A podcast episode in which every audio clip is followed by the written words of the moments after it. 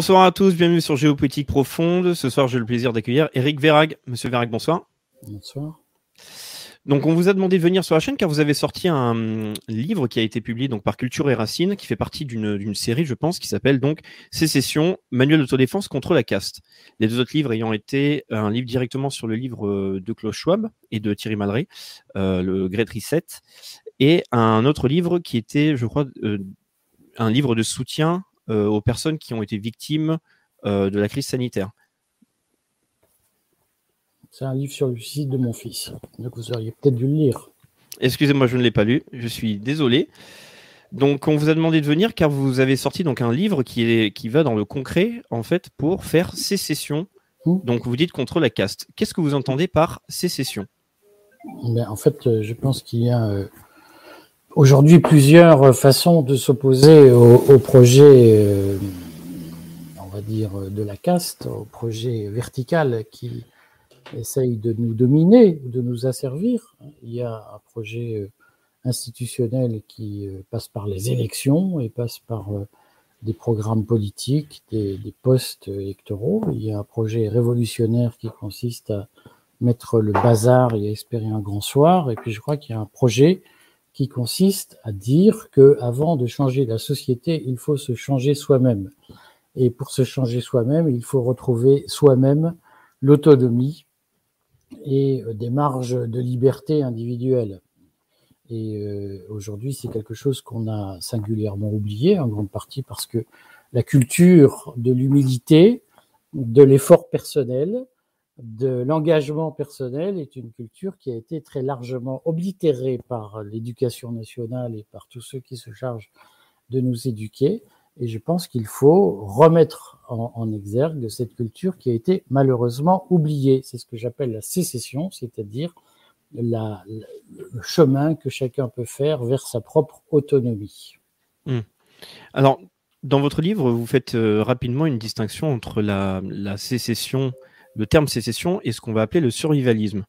Vous dites que c'est un travail qui est personnel à faire, mais qui est aussi un travail euh, collectif.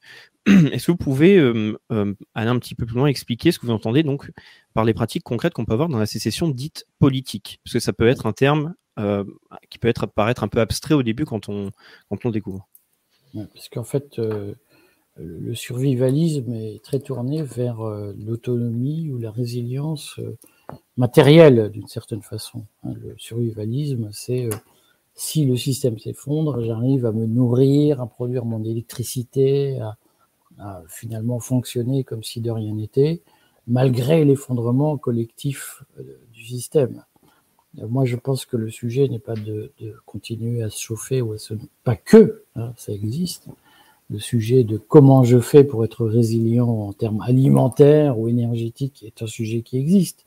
Mais je crois que le sujet ne s'arrête pas là. La question de fond qu'on a, c'est comment je fais pour être résilient politiquement si le système s'effondre. C'est-à-dire que si l'effondrement, le collapse, comme certains euh, appellent le, risque auquel nous sommes exposés, si le collapse survient, la, la question ne sera pas seulement euh, alimentaire, parce que se nourrir dans un système tyrannique ou dans un système dictatorial reste quand même très insatisfaisant. La question, c'est comment on assure la continuité de nos valeurs démocratiques dans un système qui s'effondre. Et ça, c'est une autre paire de manches. C'est-à-dire qu'il ne suffit pas d'avoir son propre bloc électrogène ou sa réserve alimentaire ou son potager euh, éventuellement séchant, résilient pour euh, se nourrir.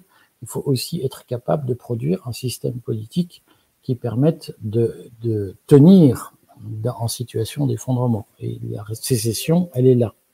Et de mon point de vue, elle passe d'abord par une sécession psychique, c'est-à-dire une capacité, à un moment donné, à sortir des dogmes que nous impose la société depuis que nous sommes tout petits et à se dire comment on doit fonctionner, comment peut fonctionner une société dans un monde différent. Hmm.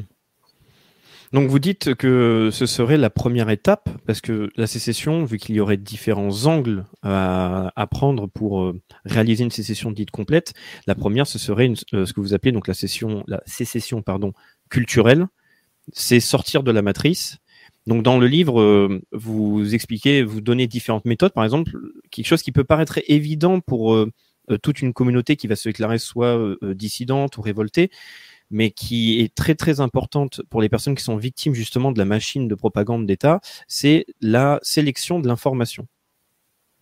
Oui, enfin, je, pense que le, fondement de, la domination de la caste aujourd'hui est euh, l'hégémonie culturelle qu'elle détient sur euh, le reste de la population. J'enfonce une porte ouverte en disant cela, puisque ce phénomène avait déjà été analysé par Antonio Gramsci, le célèbre marxiste italien, dans les années 20, euh, y compris dans ses carnets des années 30. Euh, et, euh, et, je crois que son analyse reste extrêmement vivace, c'est-à-dire que ce qui permet à la caste de diriger, de dominer, d'asservir, ne tient pas à l'usage des policiers, ou pas que à l'usage des policiers, à l'usage des LBD lorsque les gens sortent dans la rue, elle tient aussi à sa domination, et d'abord fondamentalement à sa domination culturelle, c'est-à-dire à sa capacité de convaincre les gens qu'ils ne sont rien dans un système qui est tout. Euh, et cette domination culturelle, elle, euh, elle s'appuie sur euh, des, des, mécanismes qui ont été très largement commentés, analysés. Il y en a toute une gamme, toute une palette. Notre camarade Chomsky, Noam Chomsky, avait analysé la fabrique du consentement dans les années 90, je crois, où il montrait comment les médias produisaient euh, une doctrine favorable au pouvoir en place à travers un certain nombre de mécanismes de corruption des journalistes, mais c'est un exemple parmi d'autres. Les anciens vous diraient que la domination par la caste mondialisée aujourd'hui a commencé dès les années 1918, avec l'arrivée du cinéma américain, surtout du jazz américain dès les années 20, et qui ont été confirmés par les accords Bloom-Burns de 1947, si mes souvenirs sont bons, hein, puisque lorsque les Américains ont lancé, après la guerre, après 45, le plan Marshall, qui a été, euh, qui est supposé nous avoir sauvés, ils ont exigé, de la France notamment, un accord culturel pour que euh, les productions d'Hollywood puissent inonder le cinéma français sans limite. Et donc l'américanisation de la culture a toujours été considérée par le deep state américain comme un élément fondamental de l'hégémonie de la caste mondialisée. Ce qu'il faut comprendre, c'est qu'aujourd'hui nous vivons sous le coup d'un projet mondialiste, c'est-à-dire d'un projet où il n'y aurait plus qu'un grand marché unique sur toute la planète, à commencer par l'Europe qui a été euh, sauvé, paraît-il, par les États-Unis, on pourra peut-être y revenir en 1944, euh, et, que la contrepartie de l'intervention américaine, à la fois en 1917 et en 1944, euh, en Europe, contre nos, occupants, ou contre l'Allemagne ou la Prusse, la contrepartie de cette intervention américaine a toujours été une stratégie de domination culturelle qui a présagé la domination économique ou qui a accompagné la domination économique. Donc, euh, de ce point de vue, si on veut pouvoir s'émanciper de la domination euh, qu'exerce la caste sur nos esprits, il faut commencer par s'émanciper culturellement et psychiquement, c'est-à-dire, selon moi, éteindre son appareil de télévision, son poste de télévision et son appareil radio et arrêter d'être dépendant du matin au soir de la prétendue information que la caste distille pour nous convaincre que sa vision du monde est la bonne. Je crois que tous ceux qui écoutent des informations sur l'Ukraine sont assez vite convaincus que si on en croit les médias officiels, le cartel des médias subventionnés, l'Ukraine est aujourd'hui une pauvre victime d'un méchant Poutine et on fait totalement abstraction du rôle que les Américains, que les États-Unis, que le deep state américain, puisqu'il ne s'agit pas d'en s'en prendre aux, paysans de l'Arkansas, il s'agit de, souligner le rôle de, la caste qui domine les États-Unis. Je crois que on peut assez facilement comprendre que l'information qui nous est distillée sur l'Ukraine, par exemple, est une information qui explique que, que la caste américaine et euh, ne fait que soutenir un pauvre peuple victime du méchant Poutine, alors que la réalité est un peu différente. Hmm. Et lorsque vous parlez donc de la culture américaine, là c'est une question euh, assez personnelle, mais qu'est-ce que vous pouvez conseiller pour euh, faire un travail pour se reconnecter ou peut-être réussir à s'enrichir de la culture euh, française. D'ailleurs, est-ce que vous mettez en opposition donc ce travail de l'imposition de la culture américaine avec une culture qu'il faudrait récupérer une culture européenne ou une culture dite française? Si je vous pose la question, c'est parce que on, peut être nombreux à faire cette critique donc de la euh, de, la, de la culture vraiment américaine, du, du, marché euh, qui est, euh, qui est aujourd'hui extrêmement présent et de toute la de ce monde de surconsommation qui, qui détruit le, monde de la morale de plus en plus. Qu'est-ce que l'on pourrait conseiller aux personnes qui doivent faire ce travail sur eux-mêmes comme premier pas pour peut-être réussir à se réconcilier avec une partie de, culture qu'on a perdue? Alors, en fait, je vais vous dire, je crois que il faut d'abord ne pas commencer à lire euh, il faut, il y, a, deux choses qu'il faut apprendre. Euh, la, première, c'est il faut désapprendre ce qu'on a appris, notamment à l'éducation nationale, parce que euh, l'éducation nationale elle-même est devenue un vecteur très largement de, transmission d'idées qui, qui, ne, qui sont ailleurs. La, deuxième chose, c'est que je crois qu'il faut, il faut rien lire faut désapprendre, c'est la première chose. La deuxième chose, c'est qu'il faut, de mon point de vue, replacer les choses dans leur juste dimension. C'est-à-dire qu'il ne s'agit pas de dire la culture européenne est mieux que la culture américaine ou la culture américaine. C'est pas une question de nationalisme. Mm-hmm. C'est une question de ce que les Grecs appelaient l'éthos, c'est-à-dire le comportement, l'art de vivre. Euh, et euh, ce que je, ce qui me frappe, si vous voulez, dans dans euh, la, culture qui émerge, euh, c'est la culture de l'ubris. Moi, quand j'étais petit, on m'expliquait, tu comprends, Eric, ce que tu penses de Platon, on s'en fout. Montre-nous d'abord que tu comprends Platon. Et euh, je sais que je vais vous heurter, mais vous appartenez à une génération où on a appris le contraire. C'est-à-dire qu'il faut commencer à mhm. s'exprimer, à être bien, à dire ce qu'on pense. Et, euh, et, le reste passe après. Et en réalité, la culture qu'on vous a apprise, c'est le début de la connerie. Et euh, nous, ce qu'on nous a appris tout petit, c'est avant d'avoir un avis sur le sujet, apprends, tais-toi, observe, comprends et progresse. Euh, et, je crois que et progresse non pas dans le bien-être. Hein, je, suis frappé quand j'écoute euh, le, le, langage débile, excusez-moi, de la génération qui arrive c'est le nombre de noms, de mots qui sont utilisés pour égrener la connerie. Hein, alors, il faut être tranquille. Alors, je sais pas si vous... Il faut être tranquille. Tranquille. Il mm-hmm. hein, euh, faut être cool. faut être sympa. Alors ça, c'est peut-être un peu passé de mode. J'entends tranquille.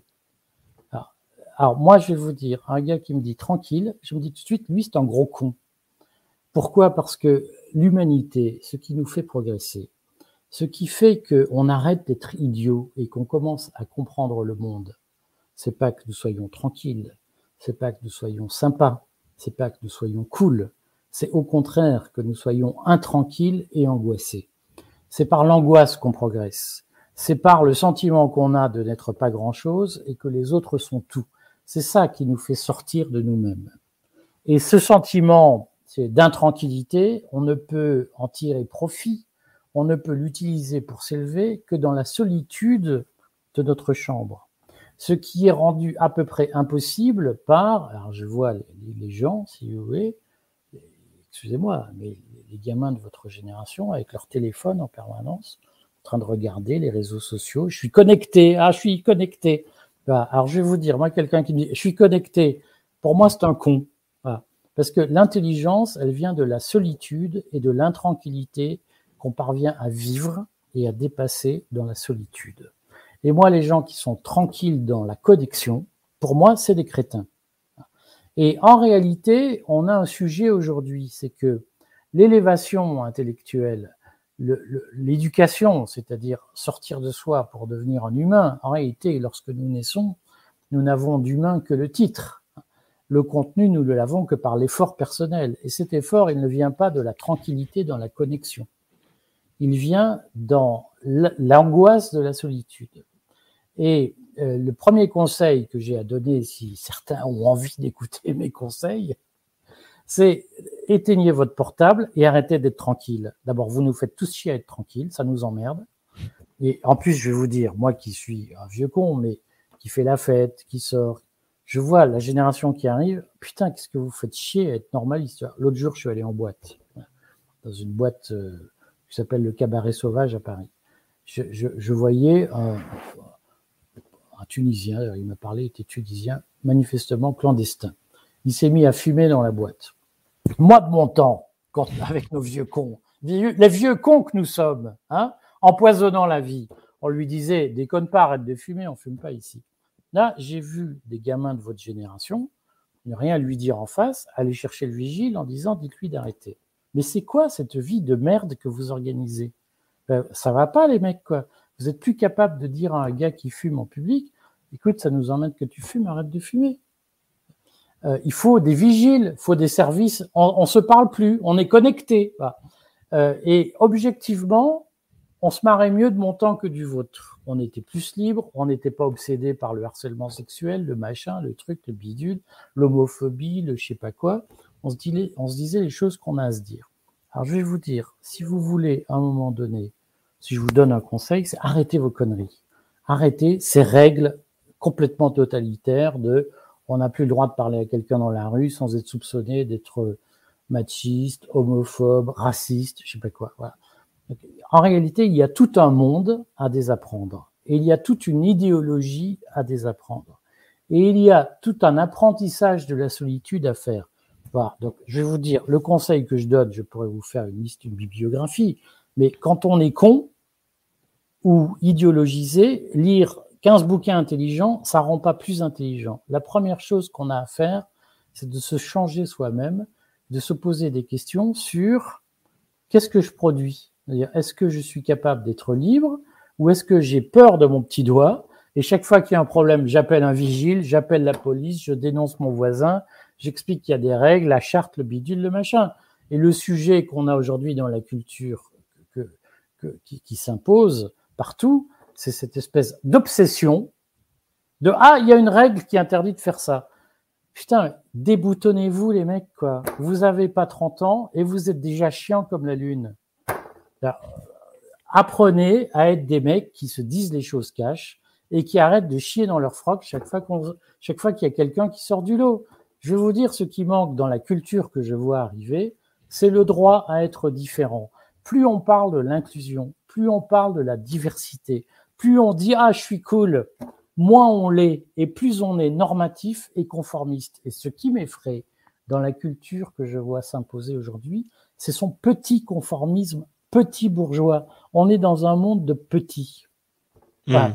donc je vous dis, le conseil que je vous donne, c'est arrêtez de lire, arrêtez de chercher ailleurs des solutions, cherchez-les en vous-même, apprenez à être grand. Mmh.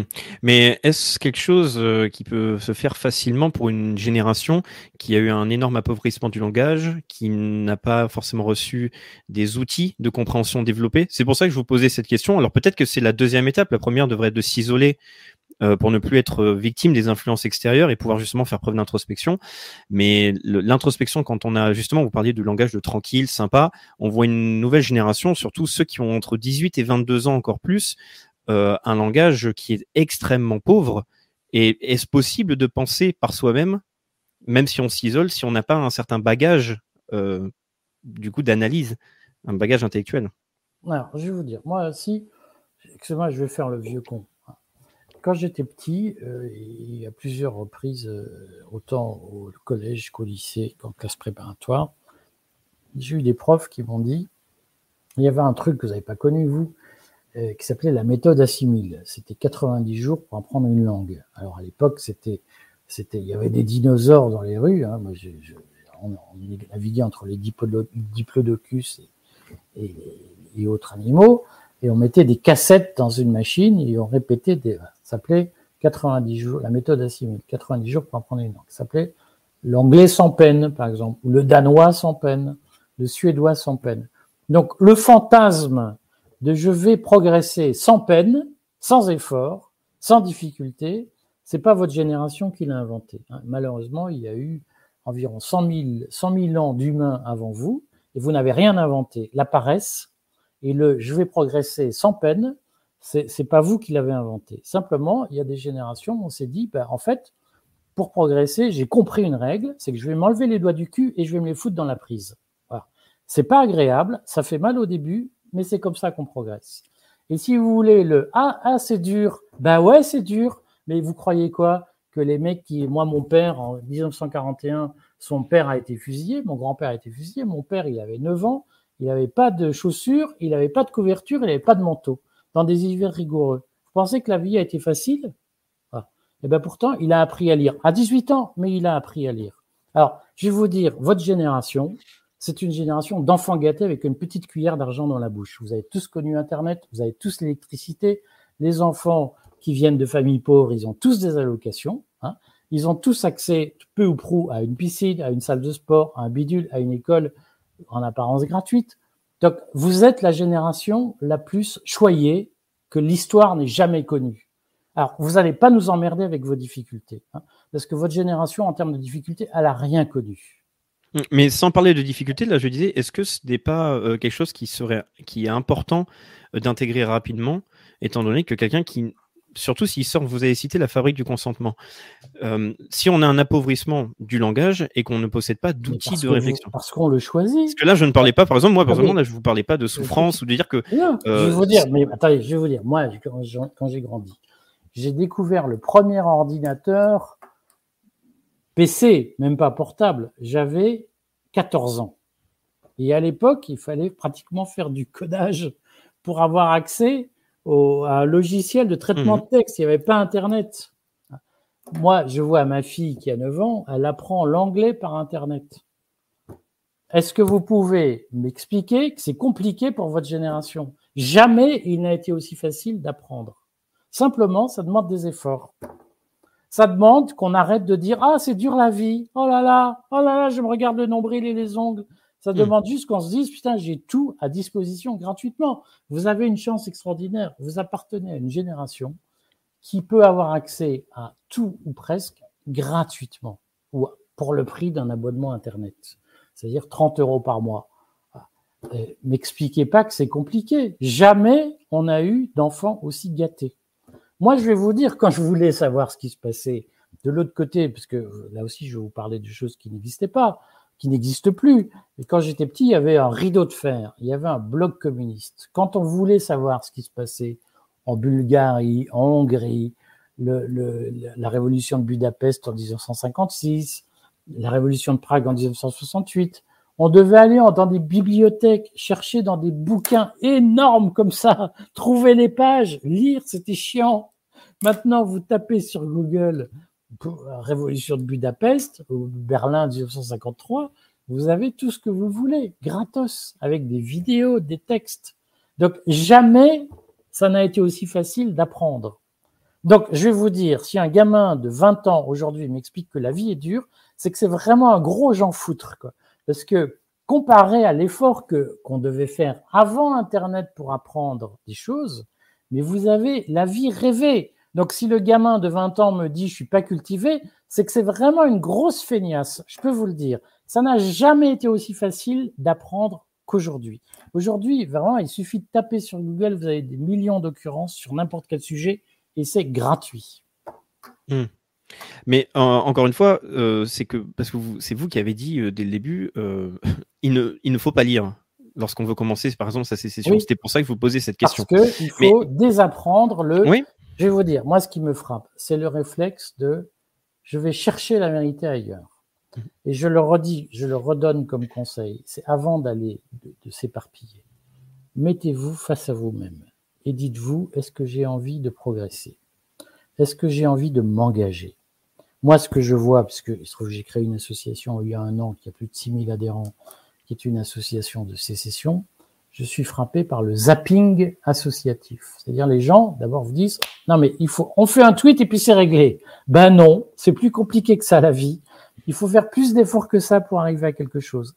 Et je vois les gens qui, très souvent, pas tous, Dieu soit loué, pas tous, mais beaucoup de gens se sont laissés ramollir par l'idée de, on va m'apporter un truc tout cuit et je vais juste commenter le match. Et donc, en réalité, le problème, c'est qu'il faut se mettre face à soi-même pour savoir si dans la vie on veut être spectateur du match devant la télé, ou bien joueur sur le terrain de foot. Et évidemment, l'effort n'est pas le même. Mais je crois qu'il faut qu'on ait une remise à niveau de tout le monde. C'est que si on veut changer l'histoire, c'est pas en ouvrant une canette de bière devant sa télé et en commentant le match et en disant ah l'entraîneur est nul, il n'aurait pas dû faire ça, que ça va marcher. C'est en mettant son petit short, sa petite vareuse et en allant sur le terrain qu'on va changer les choses. Et ça, effectivement, c'est un engagement qui ne coule plus de source de nos jours et je le regrette parce qu'il y a une culture de la paresse et de la facilité, de l'assistance qui est qui s'est répandue, notamment parce que l'éducation nationale l'a largement véhiculé. C'est toute la pleurniche que j'entends sur euh, oh les pauvres choux, ils sont pas responsables, faut pas leur en vouloir, faut pas trop leur en demander, faut pas les brusquer. C'est une culture de la décadence. Hein. Et il n'y aura de vie libre dans notre société que par le relèvement moral qui passera par l'effort et la souffrance. Soyons clairs, je pourrais être très, un mec très sympa, vous dire on va être tranquille et ça va marcher. Ben, je vous dis, j'y crois pas. Je pense que ce qui va changer la société, c'est qu'à un moment donné, on remette l'église au, milieu du village. C'est-à-dire qu'on dise aux gens, ben, il y a plein de générations avant vous qui ont souffert pour monter, pour créer le monde, pour le développer, pour avoir des, des églises, des châteaux, des rues, des maisons. Et vous n'échapperez pas à la souffrance pour relever ce pays et pour continuer l'héritage. Ceux qui pensent que eux, ils vont être tranquilles et que avec eux, une vie sympa va suffire, c'est du pipotage. je, hmm. vous le dis clairement. Hein. Mais n'est-ce pas aussi euh, dû à l'influence de toute une génération de 68 arts qui ont euh, en fait ruiné un héritage et aussi par conséquent par le biais de destruction de la famille, euh, le fait de vouloir jouer sans entrave, de détruire, enfin comment dire, de de modifier les mœurs et de rendre les choses de plus en plus décadentes, de créer une génération de faibles. J'ai l'impression que lorsqu'on va critiquer une jeune génération, que je trouve la critique, je la trouve euh, euh, de toute façon réelle, elle est obligatoire. On peut que observer en fait une génération qui ne nous inspire pas euh, confiance ou nous rend pas forcément optimistes. Mais j'ai plus l'impression de voir une génération qui est, vous parliez encore une fois de fabrique du consentement. J'ai l'impression de voir une mmh. génération qui est victime d'un endoctrinement très puissant dont en fait euh, elles ont peu de chance ces personnes-là de, de s'en sortir. Par exemple, la nouvelle génération, juste par exemple, vous avez parlé des smartphones. Mmh. Les smartphones, toute cette euh, technologie connectée, le monde virtuel, il faut savoir qu'en mmh. fait il y a une vraie dépendance euh, chimique dans le cerveau mmh. qui détruit la capacité d'attention des de la nouvelle génération, des enfants, qui a en plus avec une éducation nationale qui leur transmet pas des outils de compréhension, ne leur améliore pas leur, euh, leur vocabulaire, crée en fait des personnes qui ne peuvent pas s'en sortir. Donc, je, évidemment, c'est vrai qu'il va falloir expliquer à cette nouvelle génération, euh, si elle souhaite s'en sortir, qu'il va pas falloir passer par une case de travail et de souffrance très difficile. Mais je pense qu'il faut pas oublier que cette génération-là, c'est aussi une génération qui reste quand même victime d'une précédente qui a quand même un héritage. L'illusion victimaire, si vous voulez. C'est-à-dire que hmm. si vous interrogez ce que vous appelez la génération 68, je sais pas très bien ce que c'est, mais moi je suis né en décembre 68. Euh, je ne sais pas ce que vous appelez les 68 arts, mais si vous les interrogez, ils vont vous dire qu'eux aussi sont victimes. Donc on est toujours le, la victime de quelqu'un. Moi, ce que je peux vous dire clairement, c'est que les gens qui ont fait mai 68, c'est-à-dire ceux qui sont nés en, allez, en 1950, mmh. euh, euh, effectivement, sont ceux qui ont décidé de partir à la retraite dans des conditions, euh, j'allais dire, avec des couilles en or, et, euh, sachant que ça, ne reposait que sur de la dette que les générations futures allaient payer. Et vous, vous appartenez à une génération qui sera chargée de payer les dettes créées par les 68 arts, que ma génération, qui suit celle des 68 arts, n'est pas parvenue fautivement à arrêter. Alors, pour des raisons dont je me dédouane en partie, c'est-à-dire que je pense que tous ceux qui, comme moi, expliquent qu'il faut arrêter, moi j'ai 53 ans, je suis le premier à dire faut arrêter le déficit public, faut virer des fonctionnaires, faut arrêter d'emprunter pour euh, s'enrichir en sachant que c'est les gamins qui payeront. Je suis le premier à le dire. On, se, je suis tout à fait prêt à endosser le fait que j'en fais pas assez euh, ou que je ne suis pas assez habile. Je n'ai aucun problème à le reconnaître. Simplement, moi, je fais modestement ma part de taf en disant arrêtez de recruter des millions de fonctionnaires qui ne foutent rien et qui se payent sur le dos de la bête, sachant que c'est les gamins qui payeront. je suis relativement peu entendu et relativement détesté à cause de ça. Ce qui me frappe, c'est l'absence de conscience de la génération à laquelle vous appartenez, parce que c'est vous qui allez payer. C'est vous qui allez payer nos dettes, si on laisse faire. Et si, à un moment donné, on efface les dettes, c'est vous qui allez hériter d'un patrimoine réduit à néant, parce que tout ce que vos parents auront fait auront été absorbés par le moloch de la dette publique. Je n'entends aucun gamin de votre génération s'insurger sur le sujet. Les seuls qui, dans votre génération, parlent, ce sont ceux qui disent faut être gentil, faut défendre la planète, faut être solidaire, faut tout un pipotage qui ne repose que sur du néant. Et, euh, et je vais dans les manifs, je suis allé dans les manifs contre le pass sanitaire, qui est quand même le début du, fascisme, gris sans doute, du fascisme débarrassé de ces oripeaux brutaux qu'on a connus dans les années 30, mais c'est quand même du fascisme je vois très peu de gens de votre génération dans les manifestations. Vous êtes des gens foutres. Hein. Euh, je ne vois aucun personne dans votre génération dire l'écologie est une du prix qui va servir à piquer, à faire de la dette publique pour défendre n'importe quoi, parce que tout le monde sait que les voitures électriques vont être beaucoup plus polluantes que les voitures thermiques. Tout le monde sait que ce qu'on appelle la transition énergétique est une astuce pour enrichir les fabricants d'éoliennes et d'autres produits qui ne servent à rien. Et tout ça, c'est votre génération qui le payera. Et ce qui me frappe, c'est que quand il y a des manifs pour dire vive la liberté, je ne vois aucun jeune. Les jeunes, je les vois dans les manifs de débiles, hein, qui nous expliquent que plus il y a de la dette, mieux c'est. C'est-à-dire que votre génération, statistiquement, je dis pas vous, je suis sûr qu'il y a plein de gens de votre génération qui échappent à ça, mais majoritairement, lorsque je vois des jeunes se mobiliser, c'est pour des conneries suicidaires, c'est-à-dire pour dire plus il y a de dettes, mieux c'est, à bas le capitalisme, mais tout le monde sait qu'à bas le capitalisme, c'est l'éloge d'un certain nombre de fonds américains qui vont récupérer la mise. Donc je suis fasciné de voir que votre génération ne présente aujourd'hui, mais on va se méfier de l'eau qui dort, peut-être qu'il va y avoir un réveil. Je suis fasciné de voir que votre génération ne se mobilise dans aucun combat pour la liberté.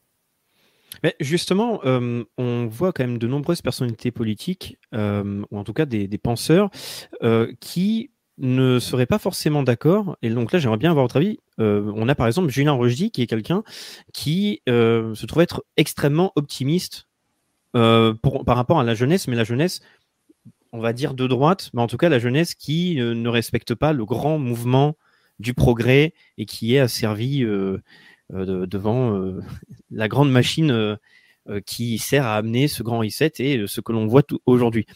Est-ce que vous êtes en désaccord avec ce que pourrait dire Julien Rosy, c'est-à-dire qu'il y aura justement toute une génération là, de jeunes qui commencent à se former, qui est présente, peut-être pas forcément présente dans les manifestations, mais on peut voir de l'entrepreneuriat, de la formation intellectuelle et de l'organisation par exemple, euh, bon, même mm. si ça a été un très faible score euh, euh, électoral et que moi personnellement je n'étais pas pour la personnalité en question, on a pu voir dans lors des élections présidentielles, derrière le mouvement d'Éric Zemmour, un nombre assez impressionnant de personnes très très jeunes, avec une, quand même, faut le reconnaître, comparé à, certains militants de gauche, une bien meilleure élocution, une bien meilleure tenue. Donc, je, est-ce que vous êtes vraiment en désaccord avec ça? Parce que ça me semblait un petit peu radical comme vision de dire que euh, vous ne voyez absolument euh, personne. Quoi. Non, mais attendez, ce que je vois, c'est que majoritairement, euh, il n'y a pas de culture de la construction politique dans la, dans la génération qui arrive. Hmm. je n'en vois aucune. Après, que, des, que certains éléments soient capables de créer des entreprises, je n'ai aucun doute soit capable de réussir individuellement, je n'ai aucun doute. Ce qui m'embarrasse, c'est l'absence de vision collective et l'absence de compréhension politique. C'est-à-dire que moi, j'ai été fonctionnaire, je suis devenu chef d'entreprise, je vis de mon entreprise, ça n'a rien à voir avec une vision politique. Euh, donc qu'il y ait des jeunes qui soient capables de créer des entreprises, de réussir, je n'ai aucun doute là-dessus. Moi, ma question, c'est quelle vision politique alternative nous avons? Là, vous me citez Zemmour. Zemmour, je suis désolé, mais pour moi, c'est un mondialiste. C'est d'une façon ou d'une autre. Euh, Zemmour a défendu une vision et a attiré à lui des gens qui ont une vision mondialiste de la société. C'est-à-dire pour qui, d'une certaine façon, euh, il faut être connecté au reste de la planète, ce qui moi ne me gêne pas titre personnel. La question de fond, c'est qu'est-ce qu'on a comme vision pour la société française? Et qu'est-ce qu'on est capable aujourd'hui de produire comme vision pour demain? Et là, je suis désolé, mais je, n'entends pas aujourd'hui de, conception à la hauteur des défis du temps. C'est-à-dire que globalement, votre génération, elle arrive endettée, c'est-à-dire que vous aurez des jeunes qui arrivent aujourd'hui, qui, aujourd'hui atteignent la majorité, c'est-à-dire 18 ans, ils, ils, commencent avec une dette publique qui pèse sur eux, qui est euh, de 2000 milliards par habitant, donc si vous voulez, qui devront rembourser, euh, enfin 2000 milliards pour toute la population, euh, qui devront rembourser au long de leur vie, plus les dettes en tout en, personnelles qu'ils contracteront. La question, c'est est-ce que éternellement on est pour une société qui s'endette sur le dos des gamins qui arrivent, ou est-ce qu'on est pour une société qui se développe, qui prospère, qui assure à chacun un niveau de vie suffisant dès lors qu'il travaille de façon satisfaisante, ou est-ce que on est dans, pour la perpétuation d'un modèle où euh, ben, on ne bosse pas, on a des allocations, et puis c'est pas très grave, on est tranquille, et puis euh, ce que je vois, vous ne pouvez pas m'empêcher d'avoir été employeur, hein, d'avoir voulu recruter des tribus de jeunes sortant d'études universitaires qui, qui, vous expliquent que oui, non, mais finalement, il y a le chômage, il y a ceci, il y a cela. Et on se dit, mais c'est ahurissant. Moi, je, je vous assure, j'ai fait des propositions à des jeunes sortant de l'université. On m'aurait proposé ça, moi, quand je sortais des études, j'aurais bondi, quoi, en disant, c'est super. Je, je, prends tout de suite. Et là, on, on a une pensée d'enfant gâté dans la mondialisation en disant on s'en sortira toujours. Il y a aujourd'hui très évidemment un manque de niaque collective. C'est-à-dire que des gens et des projets individuels, pour eux, je n'ai aucun doute. Est-ce qu'ils ont la niaque pour changer la société? J'ai un vrai doute. Et ça, je pense que ce manque de niaque, il est d'abord le produit d'une idéologie qu'on a transmise, qui est reste dans ta case, ne cherche pas à comprendre, obéis aux règles, ne bouleverse pas l'ordre du jeu. Tu es de toute façon euh, portion congrue, reste portion congrue. Ah, et bah, peut-être que c'est bien, j'en sais. Moi, quand j'étais petit, j'étais dans les derniers, dans les derniers wagons où on pouvait encore le, le croire. Quand j'étais petit, on était dans une logique où on se disait the, the world is yours. c'était Scarface, mm. c'était Tony Montana. Et on se disait, le monde est à moi, pas seulement pour que j'en profite, mais pour que je le change. Et ce qui me gêne, c'est la perte de l'esprit Tony Montana, ou la réduction de l'esprit Tony Montana à je vais juste m'enrichir, prendre mon rail de coque et puis tout ira bien. Ben, la société, c'est autre chose que ça. C'est comprendre que pour qu'une société fonctionne, il faut que les différents compartiments de la société y trouvent le, leur petit. Et donc, euh, vous, je ne connais pas votre situation, mais vous savez, la société ne se résume pas aux intérêts des gens qui ont 25 ans, qui n'ont pas de gamins, qui n'ont pas de famille, qui n'ont pas de maison, etc. Un jour, vous aussi, vous grandirez, vous fondrez peut-être une famille, je vous le souhaite, vous aurez des enfants, je vous le souhaite, vous aurez une maison pour les abriter, je vous le souhaite, et vous vous direz, bah, à 20 ans, j'étais quand même très con, parce que les problèmes que j'ai à 35 ans, je les avais pas anticipés, et pourtant, à 35 ans, je fais des choses plus intelligentes qu'à 20 ans. Et ce qui me gêne, c'est que aujourd'hui, cette capacité à se mettre à la place des autres, à se dire mais l'ordre social, on ne peut pas seulement le penser à partir de sa situation personnelle, on doit le penser à partir de tout le monde, des vieux qui qui voient plus leur famille, qui sont devenus impotents, des, des, des, des, des cadras, des quinquas qui, qui rament pour rembourser leur maison, pour éduquer leurs enfants, etc. Des jeunes de 25 ans qui se posent la question de qu'est-ce que je ferai demain des gamins de 10 ans qui se disent mais est-ce que j'apprends des choses à l'école? Cette vision globale de la société, je pense qu'on l'a perdue aujourd'hui. Hmm. Et qu'est-ce que vous pensez de toute cette génération de, de jeunes qui seraient justement pas paresseuses, euh, qui auraient cet esprit justement de Tony Montana et qui décident de s'expatrier? Parce que c'est quelque chose que vous abordez dans votre livre. Euh, pour la sécession, la question de l'expatriation. Est-ce que vous voyez quelque chose comme quelque chose qui respecte l'idée de faire sécession contre l'État, ou c'est quelque chose qui peut être euh, pas forcément le plus pertinent, le plus efficace? Dans une dynamique collective, pardon. Alors, je vais vous dire, quitter son pays, quitter son pays parce que c'est plus facile de le quitter plutôt que de le changer, j'aime pas. Mais la, la question, enfin, c'est plus facile, hein. Mais si vous voyez, ça participe de cette idéologie de la facilité. Ah, ils me font chier, je vais ailleurs. Mais qu'est-ce que c'est que cette mentalité de merde? Mais est-ce que vous pensez vraiment que ça peut être à ce point-là binaire? Euh, Est-ce qu'il n'y aurait pas des personnes qui disent simplement D'accord. Si on n'est pas content de sa société, attendez, il faut distinguer. Moi, que, que j'ai 18 ans, je vais faire euh, un an, mes, deux ans, trois ans, mes études aux États-Unis ou ailleurs. Je trouve ça très bien. Il faut s'enrichir de la. Il faut être open mind. Maintenant qu'on dise mon pays me fait chier, je vais ailleurs parce que c'est plus facile, eh ben, je vais vous dire, ça ne m'inspire aucun respect. Hmm. Quand en 40, moi, mais mon, mon, mon père, mon grand-père a été occupé par l'Allemagne, et il se trouve que dans ma famille, on l'avait déjà été en 1914, on s'est pas dit on va se barrer parce que c'est plus facile. Donc la France ne serait pas un pays libre si tout le monde avait eu cette mentalité de merde. Hmm. Mais face à l'inflation, la crise énergétique. Eh ben, on change le pays. Hmm. On, voyez, on relève ses petites manches, on prend ses petites mimiques. Et donc, concrètement, comment ça pourrait se traduire concrètement? Donc, pour, si vous conseillez aux gens de rester, par exemple, imaginons, il y a des foyers qui, euh, avec euh, l'inflation, commencent à dire bon, bah là, je ne peux plus payer mes factures. Euh, là, si en janvier 2023, on voit que l'électricité explose et peut dépasser le x5, 6, 7 ou qui sait 10, je ne peux plus nourrir ma famille. Comment est-ce qu'on peut faire euh, pour euh, se motiver à rester dans, dans ce pays-là. Encore une fois, hein, je vous dis, c'est pas mon avis personnel de, de vouloir euh, absolument conseiller aux gens de s'expatrier, mais c'est que c'est une question qu'on voit. Ouvrir un livre d'histoire et de se dire comment ils ont fait avant, parce que l'inflation, alors je vais vous dire, l'inflation dont on parle, 10%, c'est quand même du pipi de chat. Hein.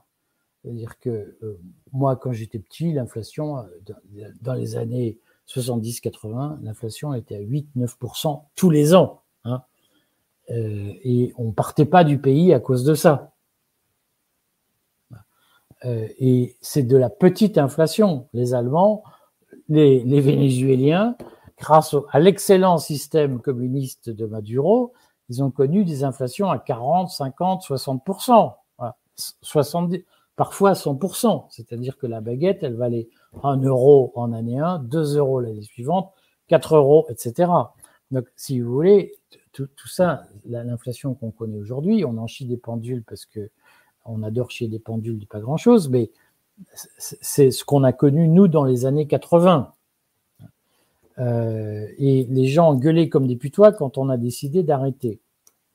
Rappelons-le quand même. Donc cette inflation, si les gens sont pas d'accord, eh bien, ils arrêtent de voter Macron. Ils arrêtent de voter pour des programmes qui créent de l'inflation. La NUPS, elle a un programme qui crée de l'inflation. S'ils ne sont pas d'accord, ils descendent dans la rue. S'ils ne sont pas d'accord, ils organisent des combats politiques. Mais qu'est-ce que c'est que cette mentalité de c'est trop compliqué, je me barre Mais on est où là? C'est quoi cette, mentalité? Et donc pour les personnes qui resteraient sur place et qui décident quand même de, d'entreprendre, de, de tenir et donc de de respecter l'idée de sécession. Est-ce que euh, faire sécession euh, autorise ou encourage, même si ça peut sembler euh, contre-intuitif, de rentrer dans le champ politique et justement dans les politiques locales, dans les élections locales, pour justement changer le quotidien? Est-ce que vous pensez que ça peut être avoir une, une, efficacité? Non, mais sur l'inflation, c'est un sujet très particulier. L'inflation, c'est un système très simple. L'État est endetté, dans des proportions colossales pour verser des allocations pour que les gens se la bouclent. Et pour financer les allocations du quoi qu'il en coûte, on fait tourner la planche à billets. Et donc, quand vous fabriquez trois ou quatre fois plus de billets qu'avant, l'argent se dévalue. C'est mathématique, c'est simple. Donc, si vous voulez arrêter l'inflation, il suffit de baisser les allocations sociales. Bah, c'est pas compliqué, c'est-à-dire que vous arrêtez de verser de l'argent aux gens pour qu'ils puissent acheter de l'essence, vous arrêtez de verser de l'argent aux gens pour qu'ils achètent euh, des téléphones, vous arrêtez de verser de l'argent aux entreprises pour qu'elles recrutent, vous dites l'État n'intervient plus et on laisse faire. Et, c'est la vérité des prix. Le, problème, vous arrêtez de payer des hôpitaux où il y a un emploi sur trois est occupé par des bureaucrates qui font des tableaux Excel. C'est à un moment donné extrêmement simple de dire, ben moi j'en ai marre d'avoir une SNCF qui ne fonctionne plus, j'en ai marre d'avoir une RATP qui ne fonctionne plus, j'en ai marre d'avoir des hôpitaux qui ne fonctionnent plus. En échange de l'argent que je mets, je veux des hôpitaux qui fonctionnent. Et donc, à un moment donné, vous faites monter la pression. Ça s'appelle mener un combat politique. Mmh. Et là-dessus, faire sécession, on se dit, bah, si le compte n'y est pas, c'est-à-dire si je verse des impôts délirants à un État qui ne fonctionne pas, bah, j'arrête de verser des impôts indus. C'est-à-dire que j'organise mon mode de vie pour payer le moins d'impôts possible et le moins de cotisations sociales possible pour, arrêter, pour assécher le système et pour l'obliger à se réformer. Et la sécession, c'est ça. C'est-à-dire s'organiser pour payer moins d'impôts, moins de cotisations sociales. Moi, si vous voulez, je suis fasciné de voir là aussi j'ai des tribus de, je suis employeur, j'ai des tribus de gens qui me disent je veux un CDI. Moi, je veux dire que je fais pas de CDD. Euh, donc le CDI, ça me va. Simplement, il faut avoir conscience que pour un montant donné, le niveau de vie entre un CDI et un statut d'auto-entrepreneur est infiniment plus modeste. Donc il suffit de dire à un moment donné, je veux être auto-entrepreneur. Faire la sécession, c'est aussi penser à son statut social ou à son statut fiscal. Et, ça, moi, quand j'entends Ah, c'est vachement bien de payer de l'impôt, Ah, c'est vachement bien de. On paye de l'impôt pourquoi Pour engraisser des, des, bureaucrates dont on ne voit pas l'utilité au jour le jour, sauf à faire de l'inflation. Donc, il faut avoir, prendre conscience d'un phénomène simple c'est que l'inflation, elle se nourrit de la dette publique, c'est-à-dire de, l'excès de dépenses publiques. Hmm. C'est la même logique que ce que je vous disais tout à l'heure. Si on ne se prend pas en main et qu'on veut être tranquille, on vit dans l'inflation. Ce qui m'agace, c'est ah j'aime pas l'inflation, mais je veux pas me prendre en main. Je veux pas, veux pas d'inflation, mais en même temps, je veux pas faire l'effort d'avoir une vie où je suis responsable et où je me fais chier eh ben, je, dis que c'est pas possible. C'est-à-dire que si on a l'inflation, c'est parce qu'on est dans un monde confortable où l'État vous cocoune, vous protège. il faut être protégé. Eh ben, le prix de la protection, c'est l'inflation. Si on ne veut plus d'inflation, on arrête d'être protégé et on se débrouille par soi-même. Hmm.